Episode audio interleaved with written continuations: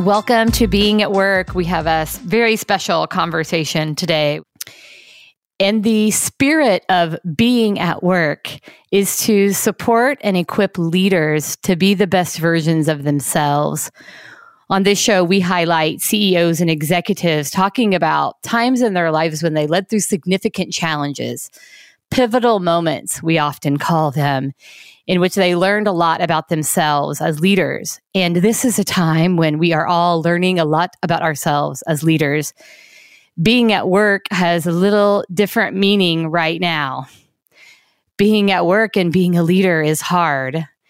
And right now, leaders are asking, how do I support my employees? How do I lead through these challenges?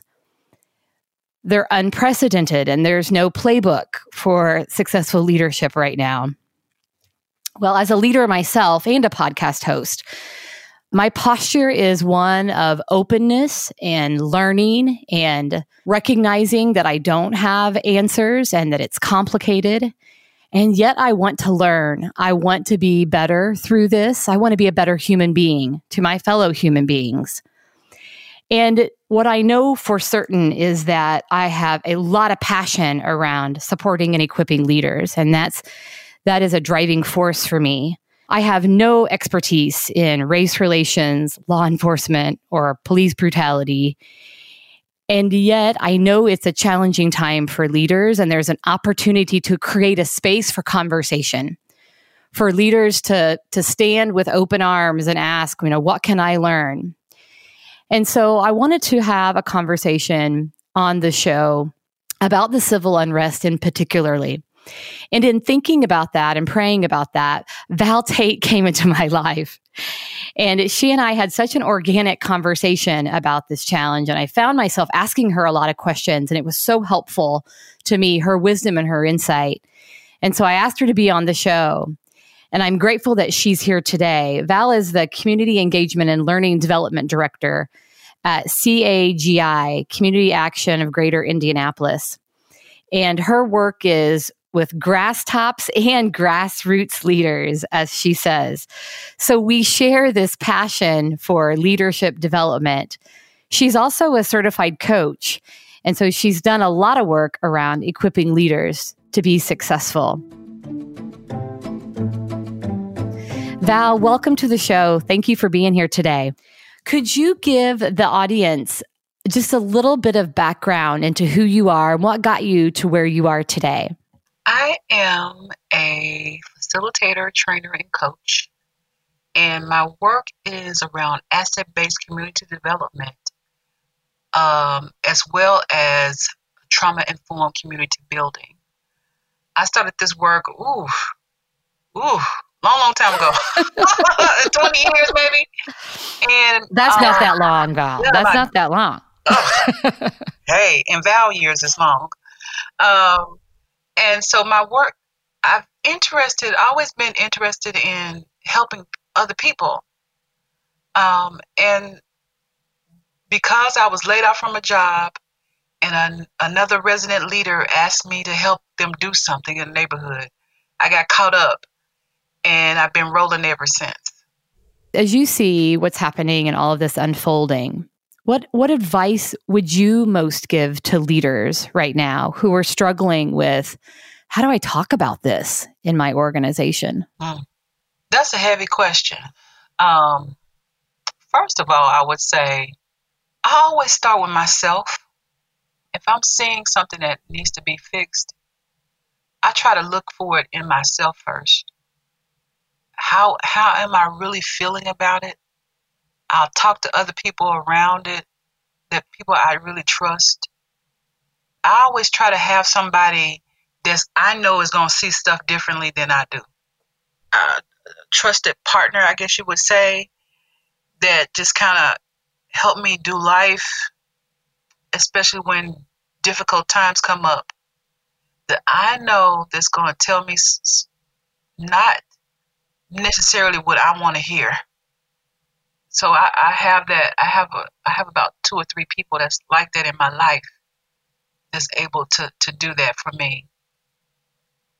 Um, and then I actually try to listen to them. so it's not just about having a trusted partner, it's actually listening to what they say. I actually tried to do that. You know, now listening for me sometimes is I'm bantering back and forth with them because if it, if it's if it's really something that I don't want to make a change around, I'll struggle with them. I ask them so many questions, you know, and I think that's one reason I've been able to grow at a faster rate because I do have those people. I have several people like that that I'm able to just go to and they just tell me something that I hadn't even thought of and then something exactly that I didn't want to hear and then I have to deal with it. Yes, which is so which is why the trusted partner is so important so that you can have that banter. Because I suspect with these couple of people you mentioned, Val, I mean, these are people that you have, there's mutual respect, mm-hmm. there's understanding there. So you're, it's safe to say whatever, it's safe to banter. Mm-hmm. Yes, it's very safe to banter. And it actually gets you courage. You grow some kahunas, you know, or or you grow some uh, razorback skin, and it helps you prepare for maybe challenging conversations. That's good. That's good because if you can do it in a safe environment, yeah. then it builds confidence for having those kinds of challenging conversations. Yeah. Okay, so so within that, within those three simple ideas, starting with yourself, having trusted partners, and then actually listening to them. And I love the banter. There's a lot within those three simple strategies, right? Easier said than done. Let's let's go all the way back to your starting with yourself. Cuz you said something I love. You said you ask yourself, how am I feeling about this? Mm-hmm. So particularly, let's talk about the real issue on the table, right? So there are a lot of, of white leaders like myself who have lived a, a, very privileged life. And there's so many things I've taken for granted. I'm really trying to challenge myself around that now. And it does not feel good. Mm-hmm. There's guilt associated with it. There's anger and misunderstanding and even like gosh why why wasn't why, my parents are such awesome incredible loving open people why weren't we talking about this at home so I didn't grow up having these kinds of conversations. A lot of leaders didn't grow up having these conversations. It can be it can be really hard. Uh, what advice would you give in those situations? What what do we do? I think the one thing that you did was like you admitted that you didn't have these conversations. And I don't even think I like the word admitted. I think I like the word you realized because it's an easy, easy transitional word. I realized I came to a point in my life that I saw something that I didn't know existed, but it's been there all the time. And now that I realize this, I, it's real to me now. It's here. How do I actualize it? And so when I when I do that, I start somewhere deep inside of me. I'm a Christian and I believe that whatever you whatever happens, it happens in the spirit realm before it happens in the natural. And a part of the spirit realm are your thoughts. And so when you starting with your thoughts and understanding what you're thinking, why you're thinking, where it came from, how it came to be, you know, you know, thinking maybe even thinking about sometimes who uh, who was the first person that ever introduced you to this, or what was the first situation you ever saw? What's the first time you ever wondered about it? Um, Andrea, I don't believe that that people just never saw it. I think they've been seeing things. They just never realized it. Or didn't allow themselves to. Maybe yeah. it's too hard or it's not close enough to home or it's not close enough to home. Yeah. Not, not really bothering me. Mm. If somebody slaps you, you say, ouch. But if somebody slaps your neighbor who lives five houses from you, you know it happened. You didn't really see it, but you know it happened. You're not saying ouch. Well, unless someone records that slap and I see it, and because then you can't not see it. I think that's the. I mean, that's the thing with this video, right? Yeah, you, exactly. You, see it one it. time and it's there. I mean, that just the magnitude of that. And and you saw it for eight minutes and 46 seconds. Good God. So, personally, what's your reaction to all of this? Are you. I'm, uh, personally, I'm, I'm, uh, I am numb. Um, trauma, after it happens so much, you you just it becomes normal. I believe what happened is that perhaps perhaps some white people saw this as not normal. Oh, wow. Many white people saw this as not normal. And for you, it was very normal. For me, it was very normal. I can't imagine what that must what that must feel like. I can't even believe I'm saying it. It's very normal. Hmm. And it's very it's normal. So awful. It that like that breaks my heart. Andrea, it's very normal for me to believe that nothing's going to happen. It's very normal for me to believe that those police officers are going to get off. It's very normal for me to believe that um, there's going to be another murder. It's going to be similar to that. It could happen today. I mean, it just, I see that it's just a very normal thing for me.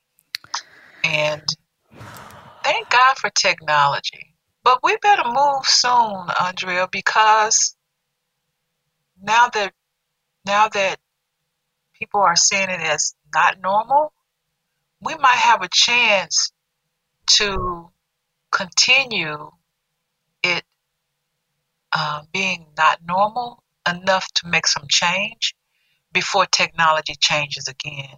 Mm-hmm. Yeah. Um, just this morning, I was talking with my team, and one of my colleagues said, What's the longevity of this conversation? And I, I freaking love that question. Yeah. Yeah. Because there's an accountability right now. And it's, uh, yeah. And I, I worry about the, oh, it'll die down. Let's just keep going. We don't, I don't want it to. I don't want it to die down. For everybody's sake, we had better hope it doesn't until there is a widespread uh, change. And we need to make that change before the end of this year. Well, and it's it's so it's really hard. I I hear you saying like you there's a there's a part of you that doesn't believe it's going to change. Like you expect because it is normal for you. So you expect it to continue and it's really it's really hard for me to sit in that space. I so want to believe in the like goodness of people and and there's like a there's a critical mass that I see right now that's conversations happening. Mm-hmm. won't shift won't shift come from that won't change come from that. Andrea if any this is this is backwards as heck um and i'll explain why i think it's backwards later but if it's going to be done, white people are going to have to do it. We we gotta have it, it's got to be white people because black people are almost invisible, and we are uh, seen in in one way, in one way only, oftentimes. Yeah, that's why I was like, um, that's why I was thinking it had to it major change has to happen before the end of this year. Why do you say that? Because when when it no longer piques the interest of folks, it no longer becomes a priority. We have six months to make systemic change in this arena. And it can be done. It can be done.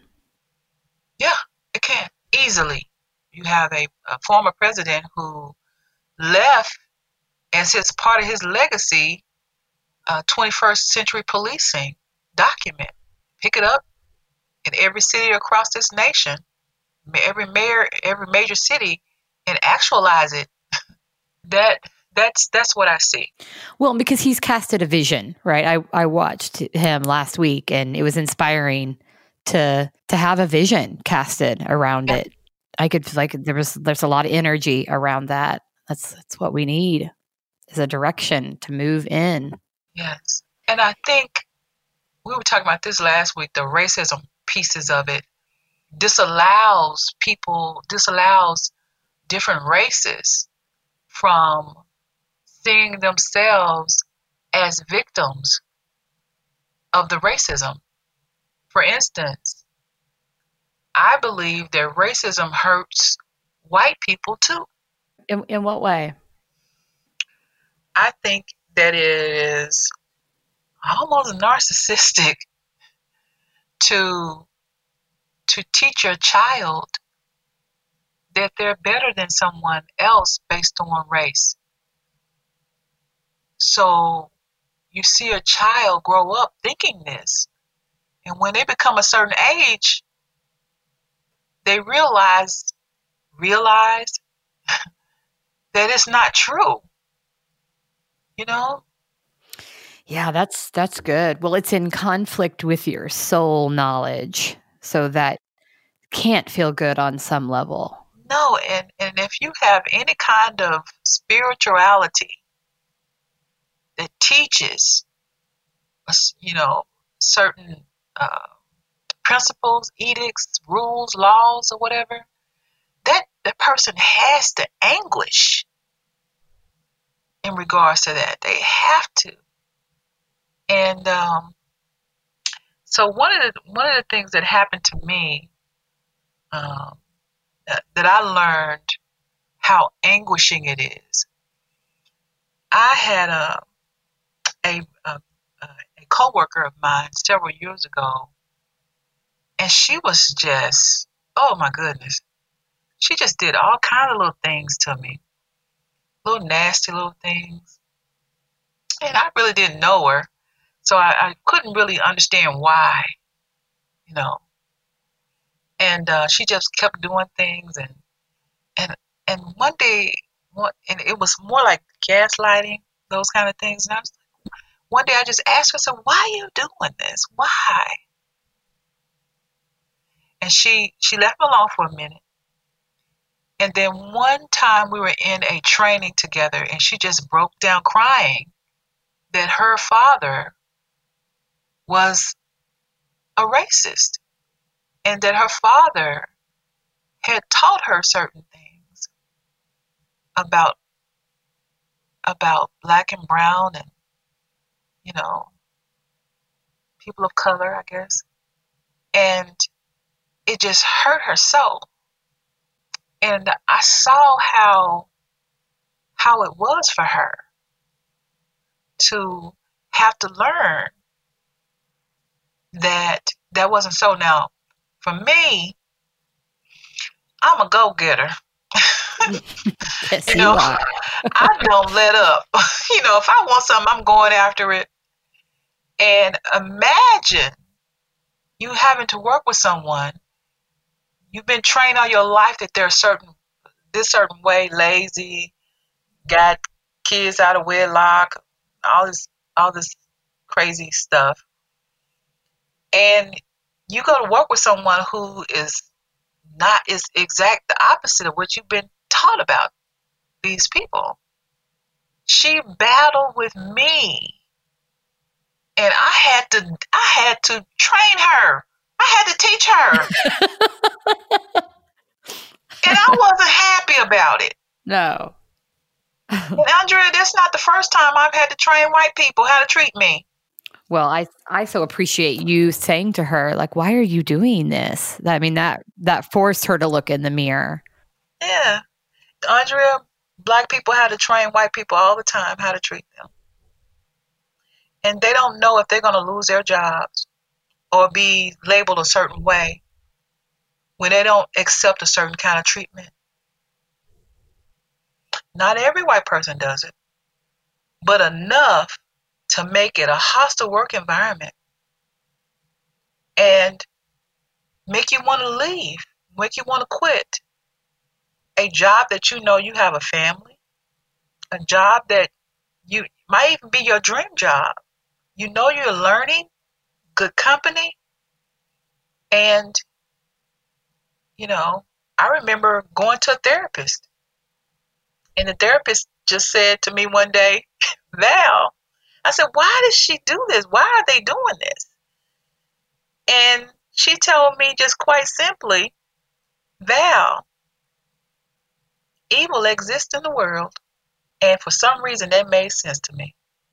What part did your leader play in that? The person that the two of you reported up to? Unfortunately, um, I believe she was, um, she had her own issues with race. And she played a major part in, in, in doing it and, and, and making it happen. I I had it took me a long time to forgive because the mental stress of it was difficult. And what I ended up doing, a friend of mine told me about this class called Undoing Racism. And she invited me to this class. I was like, oh God, here I go. I'm going to sit up in this classroom. They're going to beat up on white people. You know, they're going to beat up on white people. White people going to end up crying. And I'm like, oh God. But I went. and I, I went. And it wasn't beating up on white people. It was just stating what had never really been said and just letting allowing people to be in the moment with the information and how i got my healing was i went back to that class 15 times so that i could understand what was going on the viciousness of racism, the psychological damage that it does to not only the black people, but also the white people. Well, and getting back to your the spiritual part of it that we are all one. So of course what hurts one hurts another. Of course. Yeah, you can't hurt someone without hurting yourself. It is not possible. So you it's this word realization. I mean that's that's been a theme. Uh-huh. Right? That came out really early in our conversation. So it's almost like so I'm thinking about you know again I, I mentioned earlier that I I feel really called to just challenge leaders inside of organizations to create a space to acknowledge reality and what is and provide an opportunity for people to have conversation. It's creating a space for that realization. Because if we just keep going and pretending and think, oh, it'll it'll blow over, we've missed an incredible opportunity for growth. Yeah. We we have the opportunity to have to never have to come back here again. We have an opportunity to to live a life of freedom that we've never had before. By the way, the young lady that did that, that we we wrestled, we are the best of friends. We actually do the work together. Uh, we actually do uh, facilitate uh, conversations on race. You know, I got closure with her when we were able to start doing that work together. And I had a um, therapist friend of mine that says that all healing happens within relationships. Those relationships, just start with what you got. When you look back now, was the was the driver of like coming together and healing was it your saying to her why are you doing this i knew why she was doing it. I wanted her to ask herself that question. So you you asked her to help her realize it. Yeah, why are you doing this? What what happened to you? And uh, I remember asking that question. I didn't even know that was a question to ask. You know, as a part of the uh, trauma informed care. But I, I, I, actually asked her, "What happened to you? What made you like this?" I look at my little niece, my little sweet baby niece, and the only way she's gonna learn that she hate anybody is somebody train her yeah, it's that it's the Brene Brown crow quote that's rolling through my head. It's hard to hate people up close. Oh yeah, it is. And up close don't mean in proximity to me. Up close means I read you. I read you. I see you. I see you hurt. She struggled, as did I. Because I don't want to hate. I don't want to hate either. I don't, I don't see any reason to hate the person that hates me. I don't want to hate anybody. No, it just doesn't feel good. No. Well, you really don't have any control of a self of your subconscious. you know. Andrea, you don't really have any control of your subconscious when it's there when something is already there, you don't have any control over your subconscious. You can't hold your breath and your body shuts down. you can't. At some point, your body is gonna make you. It's gonna make you breathe. You know, just a normal, healthy person. You know, that's your subconscious working. So if I have hate in my subconscious, I can't do anything but hate. Hate is hate. It's in your subconscious, it's there. I don't want it in my subconscious. So I have to act on it when it's presented to me consciously. Right. Paying attention. Yeah. So that so that you can do something about it. Yeah, being mindful. So the consciousness of it is when somebody else brings it to you, little jokes, you know, all it does is helps to build the subconscious that of hate. Little little digs, not not seeing that, you know, little little abuses. That's why I'm saying people see it and it's just not real, hadn't been real and actualized. Mm-hmm. Yeah, you can't actualize it until you've had the recognition of it. Right. So it's a I mean, one of my big takeaways from this, and so it's it's a time to look in the mirror. Mm-hmm. That's it. It's a time to look in the mirror. Look in there and stare, and start. Let me investigate. Is that cancerous? Not just looking to primp and look pretty, and put makeup on, and no, you're looking for who am I really? What do I really believe? do I really believe that everybody's equal? Do I really believe it? Hmm. What have I done lately to, what have I done subconsciously lately to let me know that I really believe that everybody is? What have I done subconsciously lately to let me know that I don't really believe that? Those are big questions. You use the, you've used the word wrestling multiple times, and I think this is a these are wrestling questions. They are and it's the hardest, the slipperiest thing to, to uh, wrestle with yourself. Thank you for being so open, so eloquent, for naming pain that I have felt that I haven't been able to quite name. It feels to me like this is really this is a really important conversation. We could talk all day. Yeah and I uh, intuitively I feel like you know coming back in three months, six months, like it, will be it'll be good to continue the conversation and talk a little bit about how it's unfolding and getting your perspective on that.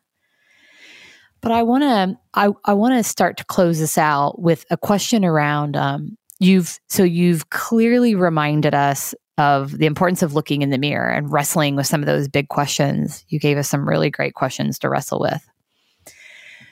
Something I hear a lot is leaders not feeling confident about having these kinds of conversations with their teams, being afraid they'll say the wrong thing or offend someone. Mm-hmm. I don't know how to set it up. I don't know what to do. I don't know what to say. I don't know what actions will come out of it. What are your thoughts on that? I think it's uh, valid. I really do.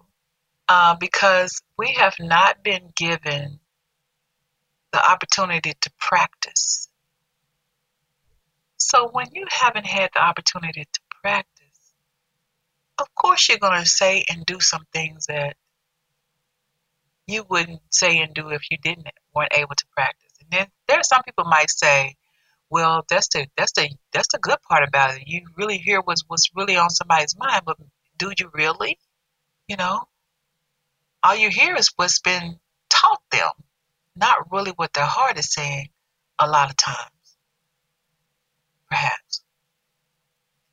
So, to to help with that, it might be useful to set some guidelines for talking and the guidelines might say something like, you know, we got Vegas rules up in here. you know, what what we say here stays here. Uh, the guidelines might be uh, something called ELMO. ELMO stands for enough. Let's move on. you know, we have heard that enough. Let's move on. Some guidelines might be seek first to understand, then to be understood. That's Stephen Covey. Yeah. And it might be also just it could be whatever the group said that they their guidelines are going to be if the group says it but at the same time one might be also we're going to stretch we're going to come out of we're making a commitment to to stretch now i don't know if i would have this conversation with someone who just don't want to do it i think I think that it needs to be with people who want to do it. However, they need to be challenged. People need to be challenged to have the conversation. Yeah. So the balance, the balance of challenge and yeah, allowing people to be where they are. And it might be that they start out with um, with a group that's that's all white people or all black people. It might be that I don't know or um, if it is mixed race, just make sure that that everybody has a say so on the ground rules and that they strictly abide by them. Yeah, it makes it makes it a bit safer, doesn't it, to have some language to use. Yeah. Like Elmo yeah. and Vegas rules. So setting guidelines. Thank you for that. Val, I am so grateful for you. Thank you, Andrea. Thank you for asking me to do this. It really helped me today. It really helped me today. Yeah, this I mean this is a time it's um I uh, I don't usually get so emotional during these podcast recordings, Val. mm-hmm. But um this just really touches my heart and I I feel continually like I want to help in some way, but I don't know what to do and I don't feel qualified to do that. So uh, this this forum is a good one for voices like yours to be shared. One one thing that racism does in America, it helps the wool to be pulled over everybody's eyes on an international basis, white people in America do far worse than other whites internationally. Be mindful that it doesn't help whites in America to be disadvantaged economically, health wise, criminal justice wise, educationally. I say that so that we can start thinking about how are we going to get better together. Together, because we are. Yeah. Thank you. It's a it's a great it's a great perspective to end with. Val, if our listeners want to connect with you, what's the best way to do that? They can reach me on LinkedIn, Val Val, Val Tate. Val Tate. hmm You can also reach me at 205 530 8283. She's real transparent, listeners, just putting out her phone number. I mean, you gotta you gotta hand it to her. You are the first guest that has just offered up their cell phone number so readily. That's my business number. Okay, it's not your cell phone. There we go. I feel better about it now. All right. Thank you, my friend. I appreciate you. welcome. You're so welcome. Have a good day.